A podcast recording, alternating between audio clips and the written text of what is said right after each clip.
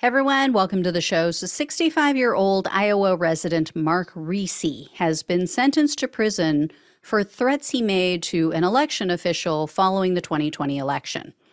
One of the targets of Rissi's threats, or I should say election officials or officials in general, um, one of the threats that he made was to the chairman of the Maricopa County Supervisors. It's a man named Clint Hickman. Um, Hickman spoke at Rissi's sentencing hearing, and he recalled a night in which dozens of Trump supporters showed up at his house. This was while he was home with his wife and his children, and he has some young children. And he became emotional when he started to talk about his family, and he said, "quote My family has lived through an almost a nightmare." Hickman also said that he and his colleagues faced years of harassment since the election. And without mentioning names, he called out some of the comments made by his fellow Republicans, who he said, you know, condemn death threats, but then they go on to say that the election was rigged.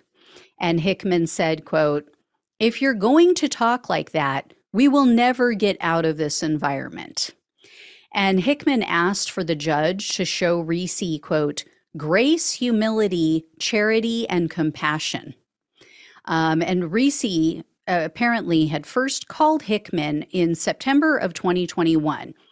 This was three days after the cyber ninjas released the results of their so called audit, reconfirming that Joe Biden had won the election.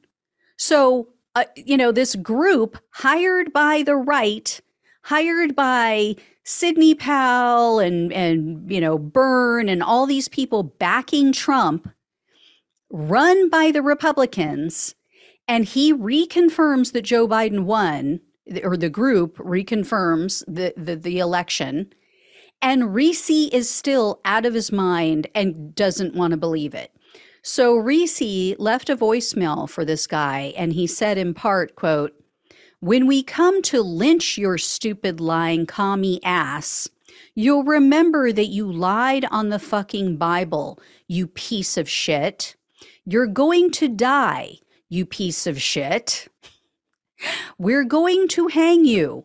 We're going to hang you. Yeah.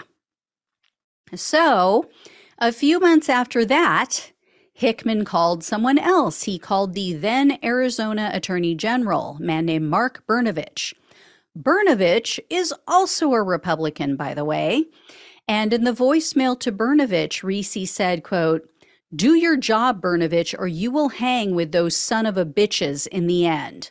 We will see to it. Torches and pick pitchforks. That's your future. Do your job. So, U.S. District Judge Dominic Lanza presided over Rissi's case. Notably, Lanza is a Trump appointee. And he told Rissi, quote, those dissatisfied with the election results cannot threaten public officials and election officials. This is unambiguous and an uncrossable line, and there will be serious consequences. Um, Rissi's attorney requested a sentence of one year and one day in jail. And at the sentencing hearing, Rissi stood and he spoke and he first said, quote, First, I'd like to offer my apologies to the victims. And then Rissi later said, quote, I did this. It's my fault. I accept responsibility and I am deeply sorry. And then he also told the judge that he regrets his actions and he blamed depression and misinformation for the calls. And he said that he was in a quote, weakened emotional state when he did this. Rissi told the judge that his mother had recently died. Um, he was experiencing medical issues at the time, and he was, quote, inundated with misinformation and exaggerations regarding the election process in Arizona. And then Rissi went on to say that he had taken sleeping and pain pills that uh, on one of these occasions to try to get some sleep. And he doesn't even remember leaving one of the messages. Apparently, his wife told him. His wife, I guess, said, You got on the phone and you were screaming and yelling at someone. Um, he also said, quote, more than anything else, I'd like to be forgiven for what I said. Well, the judge pointed out that Rissi told a very different story when he was interviewed by the FBI in June of 2022. So that was nearly one year after he made the first call. And during the interview, Rissi told the FBI he, quote, didn't want anyone to be lynched or hanged illegally, but a lot of people still need to be hanged. So, yeah, not really the pills. Um, and according to reporters who attended Rissi's sentencing hearing, when the judge repeated what Rissi said about hanging people, there were audible gasps in the courtroom. And Rissi did accept a plea deal, so he did take some responsibility. Um, in April, he pleaded guilty to issuing interstate threats. And when all was said and done, the judge issued a more severe ruling than the two years that were requested by the prosecutor. Rissi was sentenced to 30 months in prison and three years of probation. And the judge noted that there was a mass exodus of election workers and officials because of violent threats issued by people like Rissi and others. And he said, quote, general deterrence was extremely important.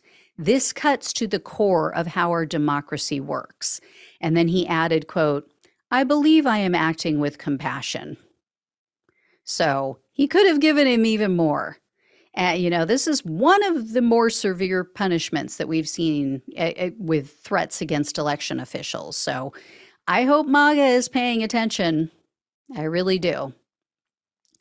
So, anyway, guys, I will let you know if I hear any more. Thank you all so much for watching and listening. Please like, please share this video, please subscribe if you have not already. Please become a donor if possible, or leave a thanks or a tip or, you know, whatever, depending on what platform you're on.